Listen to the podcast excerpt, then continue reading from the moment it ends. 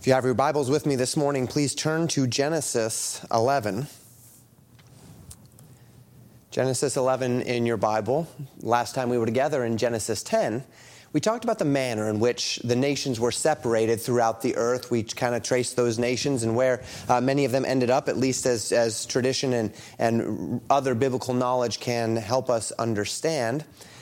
But as we step into Genesis chapter 11 today, we find that, that the story of Genesis 10, of the dividing of the nations, is not actually the whole story. I told you last week that Genesis 10 is a little bit more of a, a step outside of the narrative, a broader understanding of what's going on. We've seen that a couple of times already in the book of Genesis.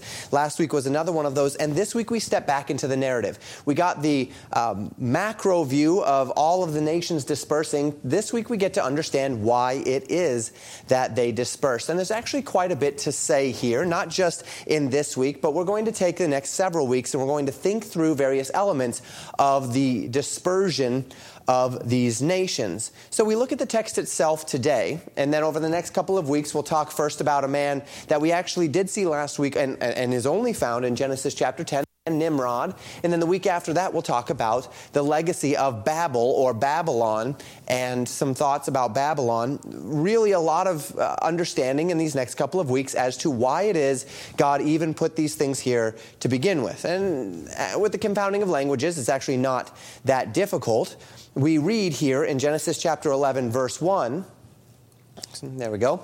Uh, and the whole earth was of one language and of one speech. So perhaps last week, when we were reading through what is commonly called the Table of Nations, you wondered to yourself, well, sure, we have the scattering of people groups, which came from these three men and their wives, and I guess that makes sense. And we even saw scientifically that that, that bears up under genetic testing today with mitochondrial Eve. But that doesn't explain everything, Pastor.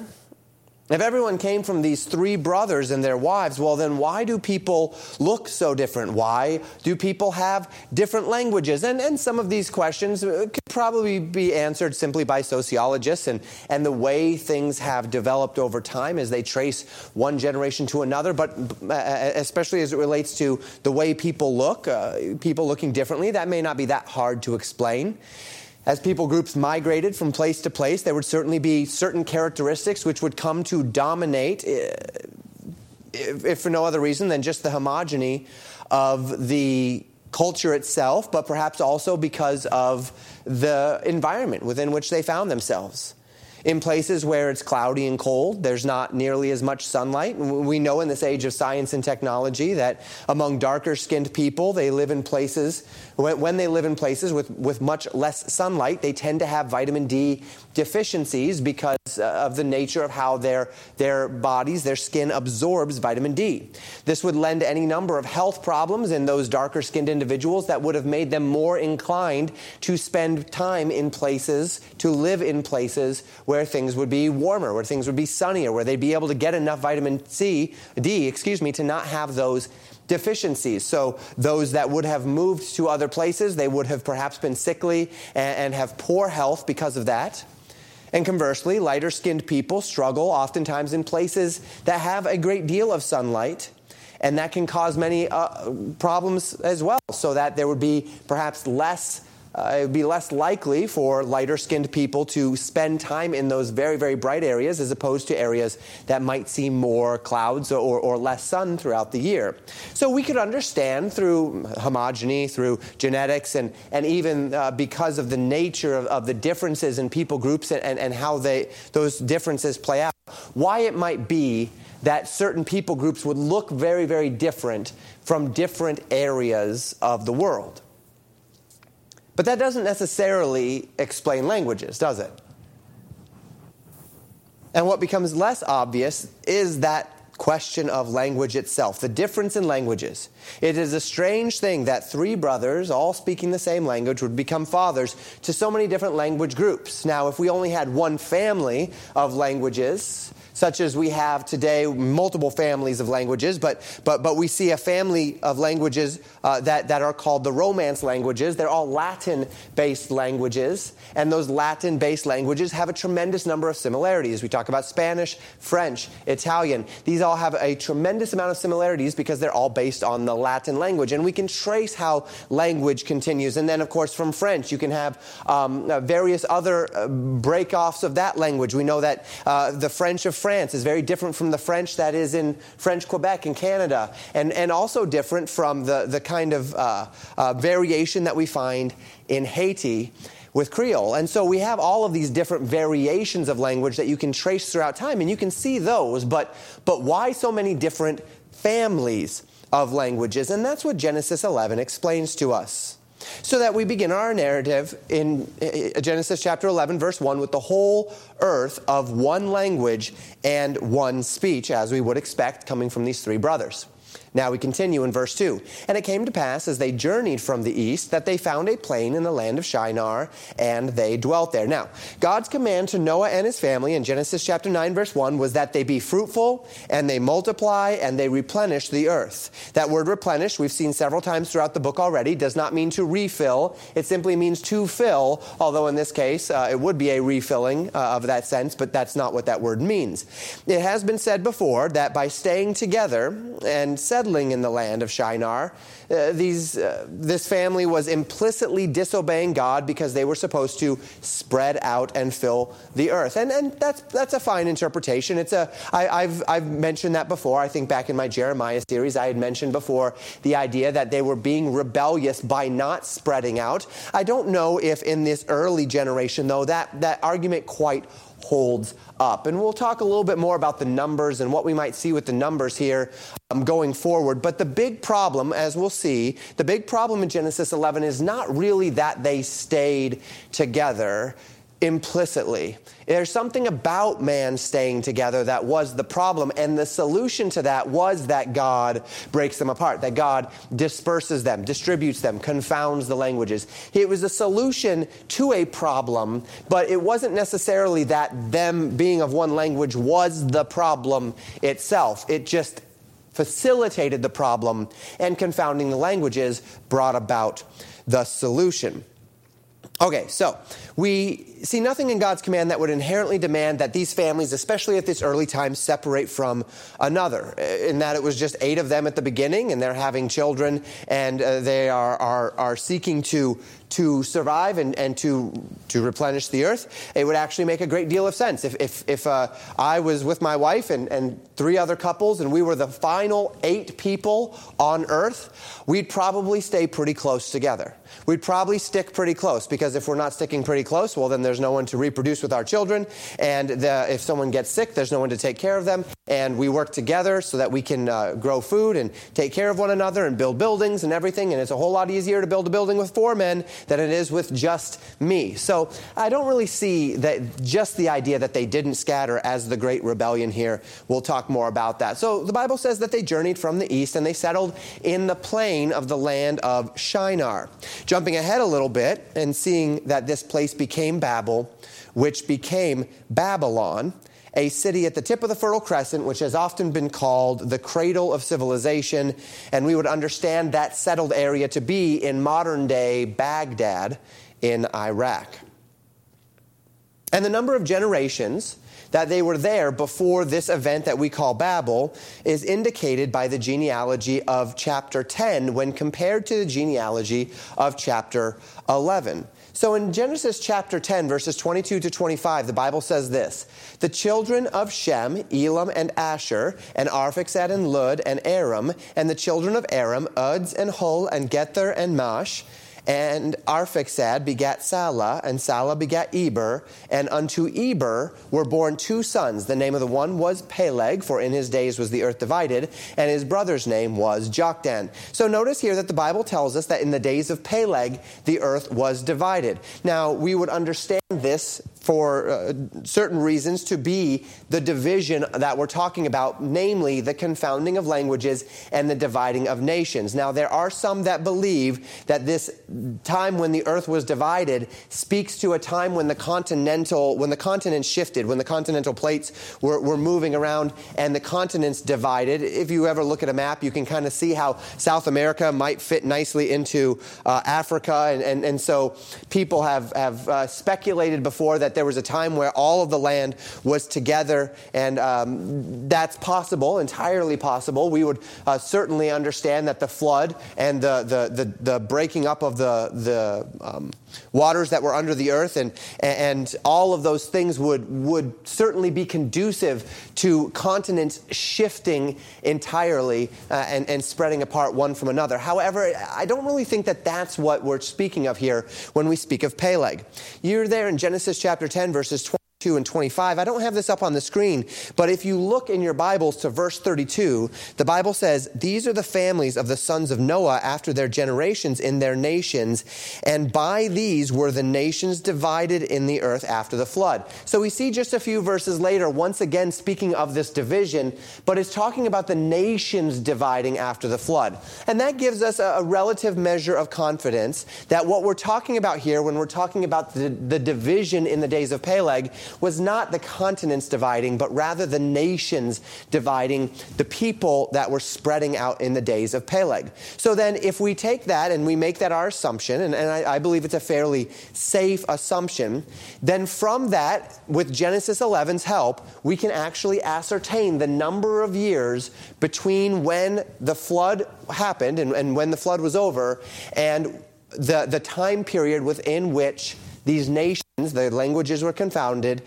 and these nations were scattered. So, what I'm going to do here is I'm actually going to jump ahead. I've only given you the first couple of verses of Genesis chapter 10. I'm actually going to skip now to verse 10 and read to the end of the chapter another genealogy in Genesis 11. And then we'll come back to verses 3 through 9 uh, a little bit later in our message. So, the Bible says in Genesis 11, beginning in verse 10, these are the generations of Shem. Shem was 100 years old and begat Arphaxad two years after the flood. And Shem lived after he begat Arphaxad 500 years and begat sons and daughters. And Arphaxad lived five and thirty years and begat Salah. And Arphaxad lived after he begat Salah 403 years and begat sons and daughters. And Salah lived 30 years and begat Eber. And uh, uh, and Salah lived after he begat Eber 403 years and begat sons and daughters. And Eber lived 400, uh, 4 and 30 years, excuse me, and begat Peleg. And Eber lived after he begat Peleg 430 years and begat sons and daughters. And Peleg lived 30 years and begat Reu. And Peleg lived after he begat Reu 209 years and begat sons and daughters. And Reu lived 230 years and begat Serug. And Reu lived after he begat Serug 207 years and begat sons and daughters. And Serug lived 30 years and begat Nahor. And Serug lived after he begat Nahor 200 years and begat sons and daughters. And Nahor lived nine and twenty years and begat Terah. And Terah, uh, Nahor lived after he begat Terah and 119 years and begat sons and daughters. And Terah lived 70 years and begat Abram, Nahor, and Haran. So here we have a genealogy which gives us not only names, but also ages. And that is where the help comes in. In Genesis chapter 10, we got a table of nations from all three brothers, but there are no ages there because we're not focusing in on that genealogy. That genealogy does not exist to push the narrative forward. That genealogy existed to give us that macro look at the, the, the nations as they were divided. But this genealogy, very similar to our genealogy, um, not, not of Cain, because in Cain's genealogy that goes down to Lamech also did not give us ages. But the genealogy of Seth into Enoch, uh, Enoch down to Noah, that one gave us numbers because we are tracing our history through that genealogy. That's the, that's the line through whom the narrative unto Messiah is, is drawn. And so we see the same thing in Genesis chapter 11. We see the narrative push forward, and thus we are given these numbers. And what we find is this Two years after the flood, Noah's son Shem had Arphaxad. Arphaxad lived 35 years, then had Salah. So Salah was born 37 years after the flood. Salah, the Bible says, lived 30 years and then begat Eber, who was therefore 67 years, born 67 years after the flood. Eber lives another 34 years and has Peleg. So Peleg is born 101 years after the flood. And the Bible says that Peleg lives to be 239 years old, meaning that he died 340 years after the flood. And as I said, consequently, it's worth noting that Noah lived 350 years after the flood. So Noah did, in fact, outlive Peleg, and so was alive during the entire of Peleg's life, and thus would have been alive during this confounding and scattering uh, of the nations, confounding of the languages and scattering of the nations. And this tells us that the events of Genesis 11, if indeed the, the nations being, or the, the earth being divided in the days of Peleg means that, that that is when the nations were divided, means that's when the languages were confounded, that these events, the events of Genesis 11 and Babel, happened sometime between 101 and 340 years after the flood. Now, it's worth noting, if you recall from Genesis chapter 10 and the genealogy thereof, the Bible spoke of a man named Nimrod. He was a king, and his kingdom was began at Babel. Nimrod was the son of Cush, who was the son of Ham. We're going to be speaking about him uh, in large part next week. And, and while we don't get the numbers for the years of his life, he would have thus been born in the same generation as Salah here, 37 years after the flood, and two generations before Peleg. And to that end, we might expect that the city of Babel was likely built some years before the languages were confounded. It wasn't necessarily new construction per se um, that, that we were looking at when we get to Babel uh, in, in, the next coming, coming weeks, as well as what we'll talk about in a few minutes in Genesis chapter 11, verses 3 through 9.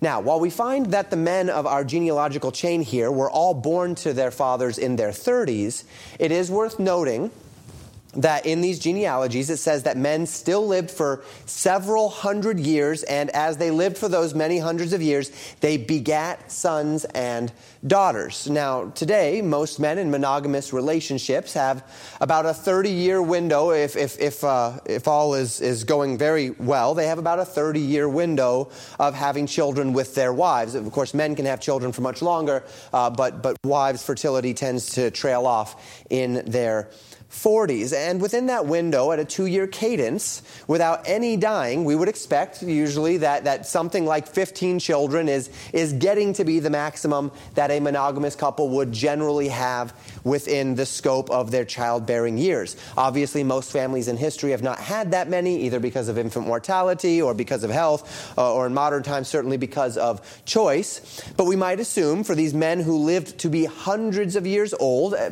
having sons and daughters, daughters that their window of having children was much li- most likely much larger than our own.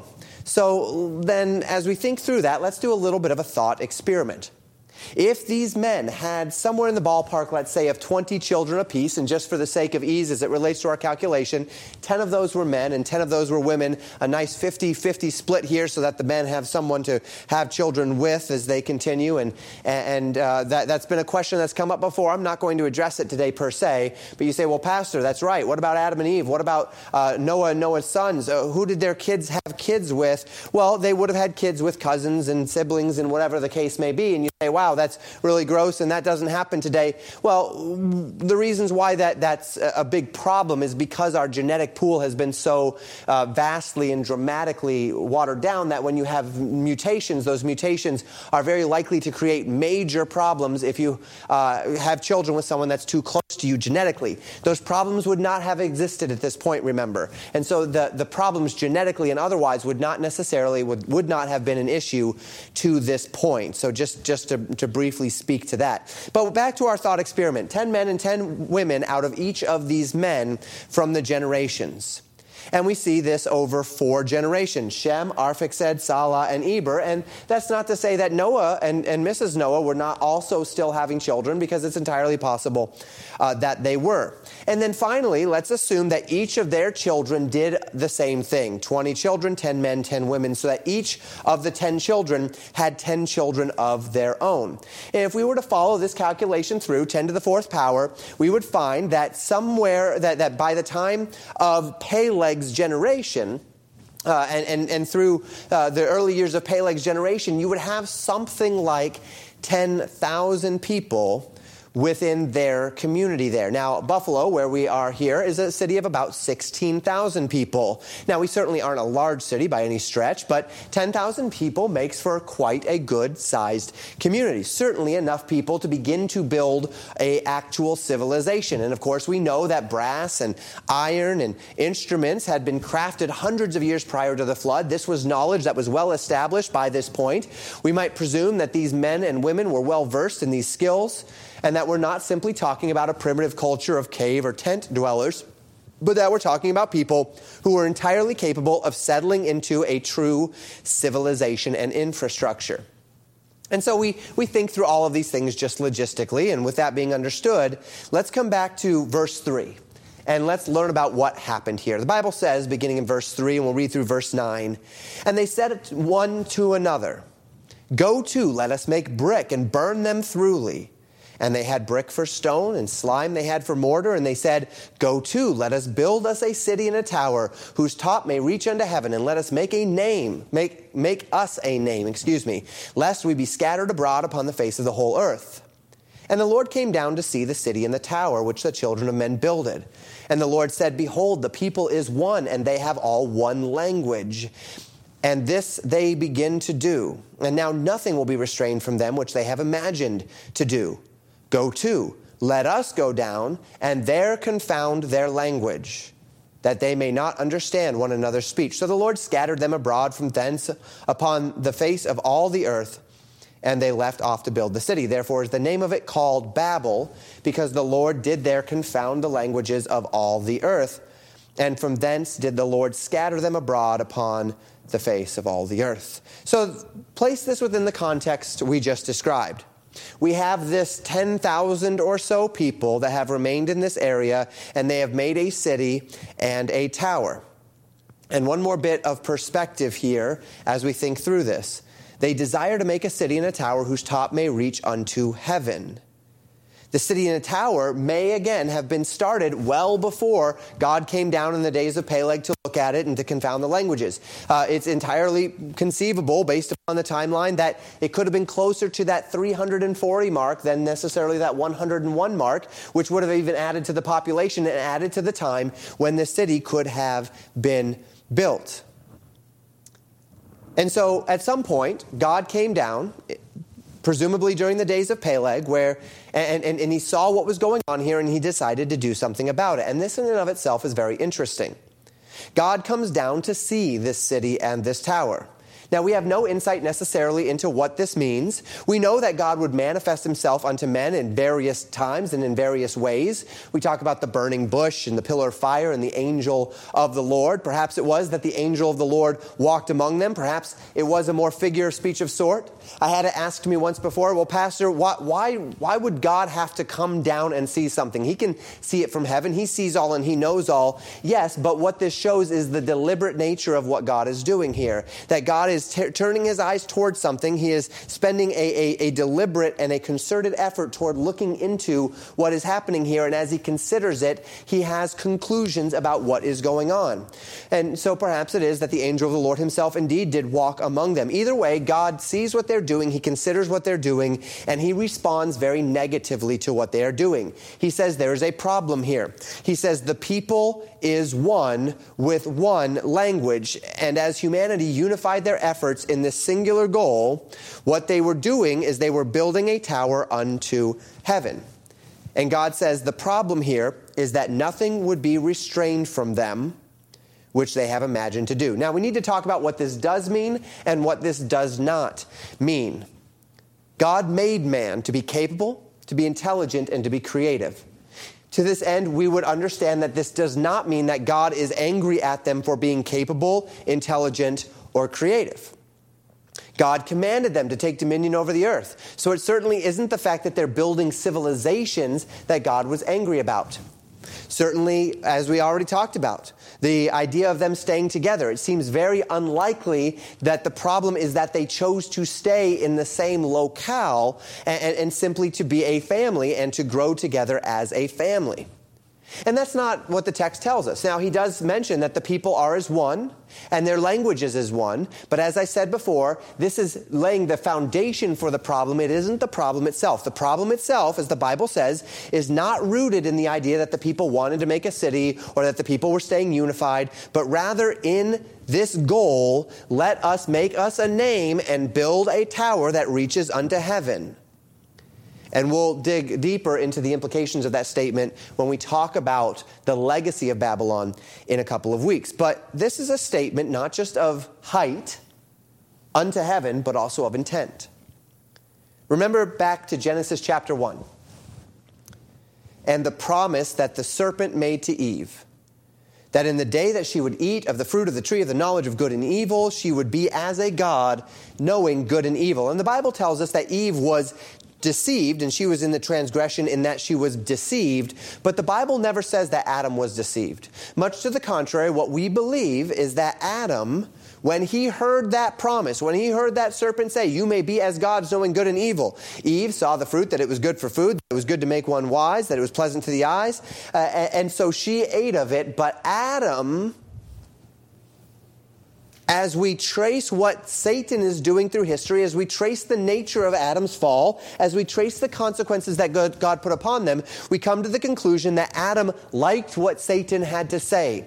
That Adam liked the idea that he would be his own God, that Adam liked the idea of casting off the shackles of God and devoting himself to himself. This is, in fact, the philosophy of Satan do what thou wilt. This is, Satanism is the God of self. When, when we, we, we live in an age, we'll talk about it more next week, that worships the God of self, it is, in fact, part and parcel, it is Satan who they are worshiping when they worship the God of self, because that was Satan's promise. You can be your own God. We're going to talk a lot more about that after our family series as we reinitiate before we get into Abraham. We're going to have a little bit more to say about Satan and the conflict of kingdoms um, that we're looking at here in Genesis 1 through 11, the, the foundation of the conflict of kingdoms.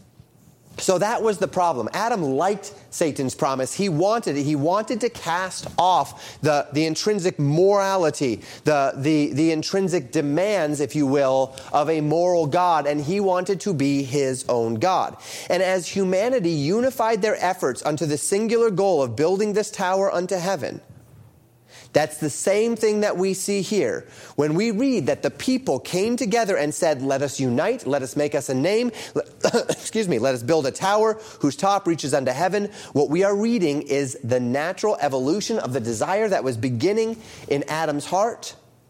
That mankind, through their combined abilities and capabilities, could rival God in power and so become the gods of their own existence. Now, you might be able to see where I'm going to go with this in the next couple of weeks as we talk about Nimrod and Babylon. Specifically, as we talk about Babylon in two weeks. As humanity undoes through technology what God did in Babel, as we have created and are in the process of perfecting the ability to break down cultural and language barriers and truly unite the world once again we are seeing the very same ambition today in what we call globalism. The ambition to cast off every design of God, every accountability of God, and to chart humanity's future apart from God's design. That's why Orthodox Christianity has historically been very against the nature and the, the, the, promises of globalism, because those promises are promises that are actually built on, if we may put it this way, a satanic foundation. It is the promise of Babel. It is God coming down, seeing the nations unite, and as soon as the nations unite, what do they start to talk about? Once they don't have, uh, once they're no longer fighting about cultures, and they're no longer fighting about languages, and they're no longer fighting about distinctions, what is it that they begin to talk about? They begin to talk about being their own God. They begin to talk about overthrowing God and his design. And it's little surprise then that when we get to the book of the Revelation of Jesus Christ, Babylon is there. Just as he's here in Genesis 11, he's there in the revelation of Jesus Christ. This is actually not a surprise at all. Because Christ's return will be at a time when, according to prophecy, mankind has determined to unite themselves against the Most High God in a way that the world has really not seen since the days of Babel. And all of this is clarified to the extent that it is clear when we compare Scripture with Scripture, but it is most certainly indicated here when man determined to make for themselves a name and build a tower unto heaven, to rival God, to storm the throne room of God with this tower. And subsequently, to take the authority of God by force. And Pastor, Seems like a bit of a stretch, don't you think? Well, is it though? When God says that this unified civilization would not be restrained from anything that they imagine to do, trace that thought through the Bible as we've considered it so far, through the book of Genesis so far. What have we seen when the Bible has talked about the imagination of man's heart? Genesis chapter 6 verse 5. Bible says every imagination of the thoughts of men's heart was only evil continually. Genesis chapter 8 verse 21. The imagination of man's heart is evil from his youth. Deuteronomy chapter 29, verse 19, warns against Israel walking after the imaginations of their own heart. Jeremiah, Jeremiah the, the prophet Jeremiah, regularly pairs the idea of the imagination of man's heart with another term, an adjective, a descriptive term of man's heart, saying the imagination of man's evil heart. And we'll come back to that in our application in a few minutes. So, as a definitive part of setting up this city and this tower, we see a determination that they would not be scattered and divided throughout the earth. And as God looks at this, this theme that has presented itself in Genesis 6 and Genesis 8 and now here in Genesis 11, which is that when man does what his heart wants him to do, when man is driven by how he feels, when man is driven by what he perceives, when man is driven by his own emotions, when man is driven by his own compulsions, his own urges, what man is driven to every time is evil.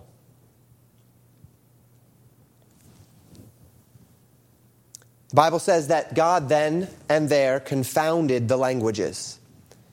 So that one day the people of this great civilization could no longer understand one another, and as a natural side effect of that change, the people began to scatter, to go find a place where they could be among those who understood one another and create a life for themselves without the confusion and conflict that inevitably arises when people do not have the ability to communicate with one another. And in doing so, now for several thousand of years, various people groups and various languages and cultures have arisen and kept humanity fundamentally divided in that sense.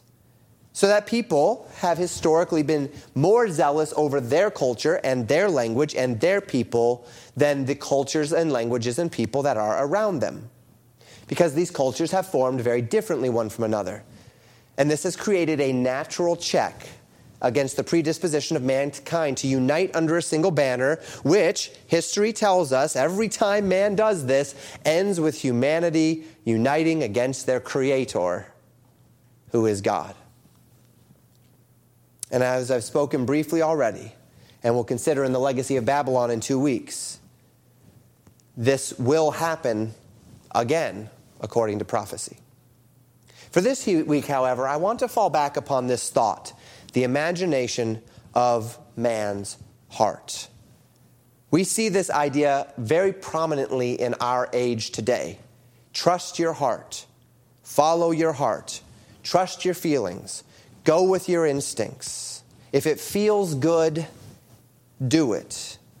Humanity has always had a deep appreciation for our own ability to think, reason, and especially to feel our way out of circumstances. And from the very beginning, Genesis chapters 6, 8, and 11, we see the theme build up that God has warned us against such confidence in our own heart. That the day Adam fell to sin, our heart was hopelessly and deeply corrupted from the inside out. It's not just that our actions were corrupted, our hearts were corrupted. We picked up a virus, and that virus is called sin, and we cannot fix it. It is there. It manifests itself in various symptoms, and those symptoms may come and go, may be different for you and I, may be able to be disciplined to some degree or another, but we have something deeper. We have a sickness inside of us that is called sin, and it takes what is our heart, what is our, our motivation, and our, our, our feeling, and our will, and our, our emotions, our compulsions, and our urges, and our desires, and it twists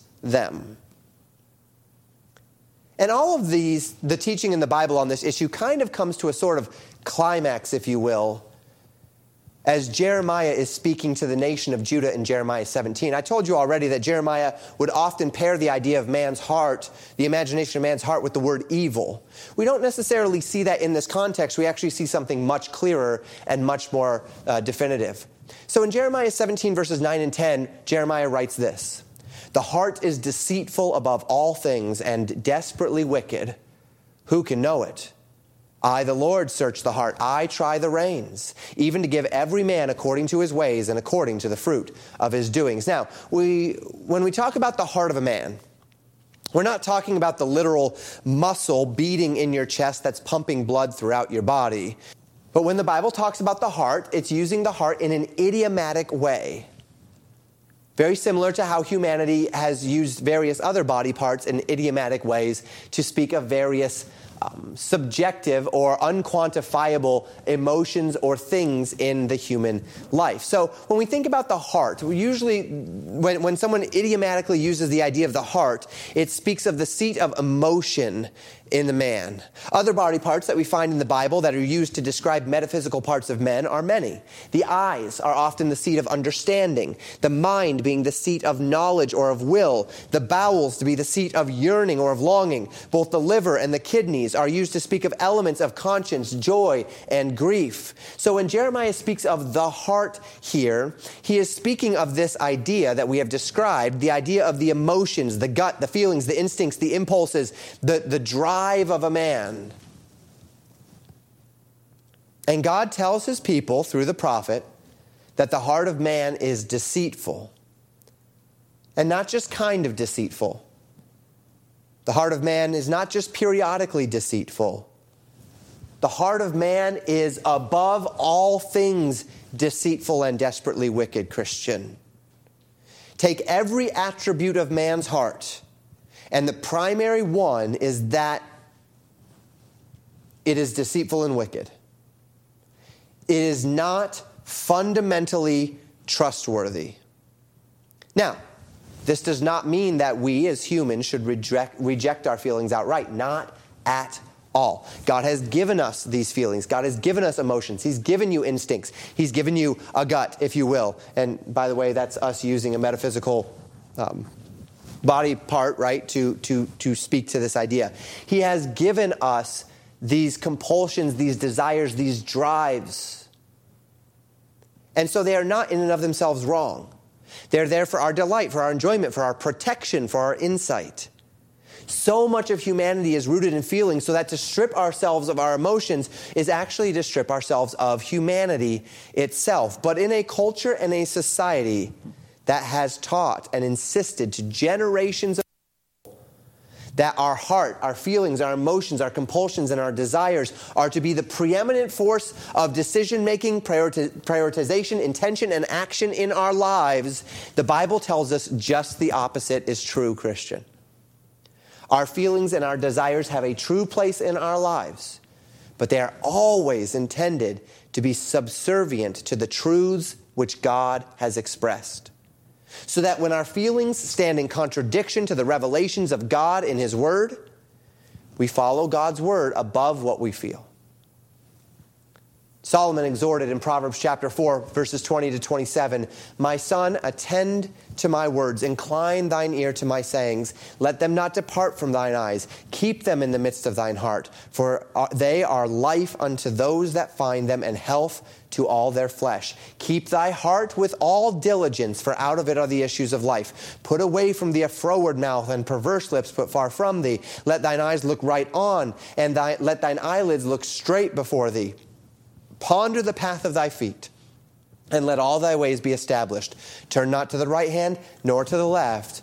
Remove thy foot from evil. It is the natural inclination of my heart to go my own way, but the wisdom of God's word calls me to attend unto the words of truth and allow those words of truth to direct my heart rather than to allow my heart to direct itself because my heart is unreliable. You say, Pastor, maybe others' hearts, but I'm a pretty trustworthy person. I understand myself really well. I know my intentions. I, I know what's going on. I know when, when, when, when I'm, I'm even trying to trick myself and I see what I'm doing and I can handle it. I can control it. No, no, you can't.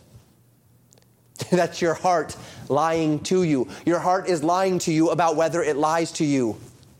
You can't control it. The heart is deceitful above all things and desperately wicked. Who can control who, who can know it? Your heart is deceiving you. It is not just that it's wicked, it's that it's deceiving. And, and you may not be able to see it. And I understand. I can't see it in myself all the time either because my heart is deceitful. The only time I can see it is when I look at my heart through the lens of God's Word what James calls looking into the perfect law of liberty. And as I look through the lens of God's Word, or again, as James describes it, when I look into the mirror of God's Word, I read God's Word and I see myself the way God's Word judges me. It is only then that I can rightly and properly orient my thoughts and my feelings to reality. Because if I only orient them to reality as I perceive it, if I listen to my heart in this way, I will go astray. I will be deceived because that is what our hearts do. So the call in Proverbs chapter 4 is that I would lead my heart out of its natural inclination and into what is true. And this is not an easy task. For there will be many times when what your heart says to you will not only be wrong, but it will actively act, advocate against the truths of God's word, but yet it will be the thing that you want. Your heart will tell you that there's no possible way it can be more blessed to give than to receive. But try it. Give and receive and see which one is more blessed. My heart will tell me that there's no possible way I can be more fulfilled by investing in others than by investing in myself. Try it. See which one leaves you more joyful. My heart will tell me that I know best, but when I step out of faith and obey, uh, out in faith and obey God's word, there is a blessing which my own way has never seen and can never reproduce as it relates to God's way. And every person in this room who has ever stepped out and obeyed God in faith, above what your emotions or your intuitions or your instincts or your compulsions or your desires or your cravings have compelled of you, can testify to the truth of this reality. That as our Lord said when he was quoting, he quoted Deuteronomy chapter 8, verse 3. Man shall not live by bread alone. That's an instinct, that's a desire, that's a compulsion. To eat is a natural and a base instinct within, within the heart of man and within the, the, the body of man. But man does not live by bread alone, but by every word that proceeds out of the mouth of God. I often call these things the paradoxes of Christianity that the greatest blessings of God come when I prioritize what He has said above what I personally feel or perceive or desire. And so powerful is this idea that it can actually fundamentally rewrite our hearts and how our minds perceive circumstances. Paul would write of something like this in Philippians chapter 3. He says in verses uh, 4 through 10, though I might also have confidence in the flesh, if any other man thinketh that he have whereof he might trust in the flesh, I more. Circumcised the eighth day of the stock of Israel, of the tribe of Benjamin, and Hebrew of the Hebrews, as touching the law of Pharisee, concerning zeal, persecuting the church, touching the righteousness which is in the law, blameless. But what things were gained to me, Those I counted lost for Christ. Yea, doubtless, and I count all things but loss for the excellency of the knowledge of Christ Jesus, my Lord, for whom I have suffered the loss of all things, and do count them but dung, that I may win Christ and be found in him, not having mine own righteousness, which is of the law, but that which is through the faith of Christ, the righteousness which is of God by faith, that I may know him, and the power of his resurrection, and the fellowship of his sufferings, being made conformable unto his death Paul had every ability in his upbringing to live a comfortable life. And even if he trusted in his own works to believe that he could earn his way to God because he was a Pharisee of the Pharisees, as touching the law, he was blameless. But what his society and his senses and his heart told him stood in direct contradiction to the declaration of the Word of God. And Paul says, I will thus and therefore count all things but loss if I might attain unto the righteousness which is found in Jesus Christ. It, excuse me. In order to pursue the joy that was promised by faith in Christ, Paul set everything else aside.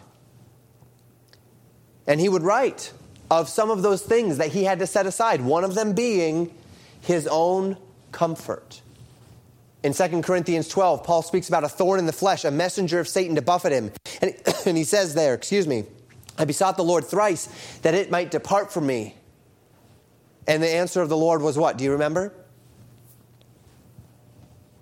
My grace is sufficient for thee, for my strength is made perfect in weakness. God said, No, I'm not taking away that infirmity of the flesh. I'm not uh, taking away the messenger of Satan to buffet you. It's there lest you be exalted above measure for the abundance of the revelation that is within you. And then how did Paul respond? Most gladly, therefore, will I rather glory in my infirmities that the power of Christ may rest upon me. He says, if, if this weakness, if this sorrow, if this thing that I hate, that I do not want, this thing that makes me feel bad, this thing that society around me says is bad, this thing that everything in my body and in my, my experiences says is bad. But if God has told me that that thing, that society and experience and my heart tells me I do not want and is bad, if God says that this is the thing that is going to be able to maximize the potential, His potential in me, then I am going to glory in that that thing, then I want it. I don't, I don't like it, but I want it. With all of my heart, I want it. This is the idea of leading his heart into the truth. He, he allowed what God had said to override what he was feeling, his impulses, his instincts, and his desires and his cravings, and he submitted them to God. So that he says, When I am weak, then am I strong. Thus, Paul saw weakness in Christ as a good thing, even if it meant the suffering of the body. And as we step out of our time together today, I ask this question of you, Christian. Where have you allowed your heart, your emotions, your feelings, your desires, your compulsions, your cravings to override the statements and promises in God's Word? Where has your decision making, your priorities, and your desires rested in you above what God has said? Yes, God's word says truth is the right way, but your heart is telling you to lie. And it has convinced you that lying would have the better end of it. Are you going to trust what God's word says, or are you going to trust your heart? Your heart tells you that you cannot be content unless you have that thing. Even if you must cheat or steal or get yourself into irresponsible debt, you must have that thing. Or you must work so many hours to get that thing that you don't spend time with your family, you don't invest in your wife. You must have that thing. But God's word says that the borrower is servant to the lender. God's word says, Thou shalt not steal. God's word says, not to covet, not to lust. Don't trust your heart, Christian. It's lying to you. Trust God's word. Let Him reward you for your faith. Your heart tells you that your parents don't know what they're talking about. They don't understand you. They don't understand the new generation. They don't even get it. They're hypocrites. They don't care. God's word says to honor them, not even for their own sake, but for God's sake. What are you going to do? Going to trust your heart, child, or trust God's word? Your heart tells you to pursue that relationship that is outside of God's design. Perhaps it's driven by rust, uh, lust. It's outside of the blessing of your authority. Uh, it's outside the design of marriage and family. It's unequally yoked with an unbeliever. And your heart says, it'll be fine. We'll work out the details later. Trust your heart. Trust your feelings. Uh, th- this is the right decision. It's the right one. And the Bible says, don't follow after that way. It's the way of destruction. Don't trust your heart, Christian. It's lying to you. See, for the third, t- third time in as many, in, in 11 chapters, God has spoken in Genesis of the imagination of man's heart, and each time he has said it's predisposed to evil. And may we learn that lesson, that lesson from Genesis, that lesson in Proverbs 4, that lesson that climaxes in Jeremiah 17 9. Keep your heart with all diligence, Christian. Know its capacity to deceive and elevate God's word to a position in your life that will enable the wisdom of God to override your feelings, to lead you into truth. Don't eliminate your feelings, don't eliminate your emotions. These things are gifts from God. Just keep them in their proper place for the glory of God and for your best good. And let us instead use our hearts as the repository of God's word first and foremost, echoing the words of the psalmist in Psalm 119:11, "Thy word have I hid in my heart, that I might not sin against thee." Thank you for listening to Pastor Jamin Wickler from Legacy Baptist Church in Buffalo, Minnesota. More information about Legacy Baptist Church and a library of sermons are available at www.legacybaptistchurch.net.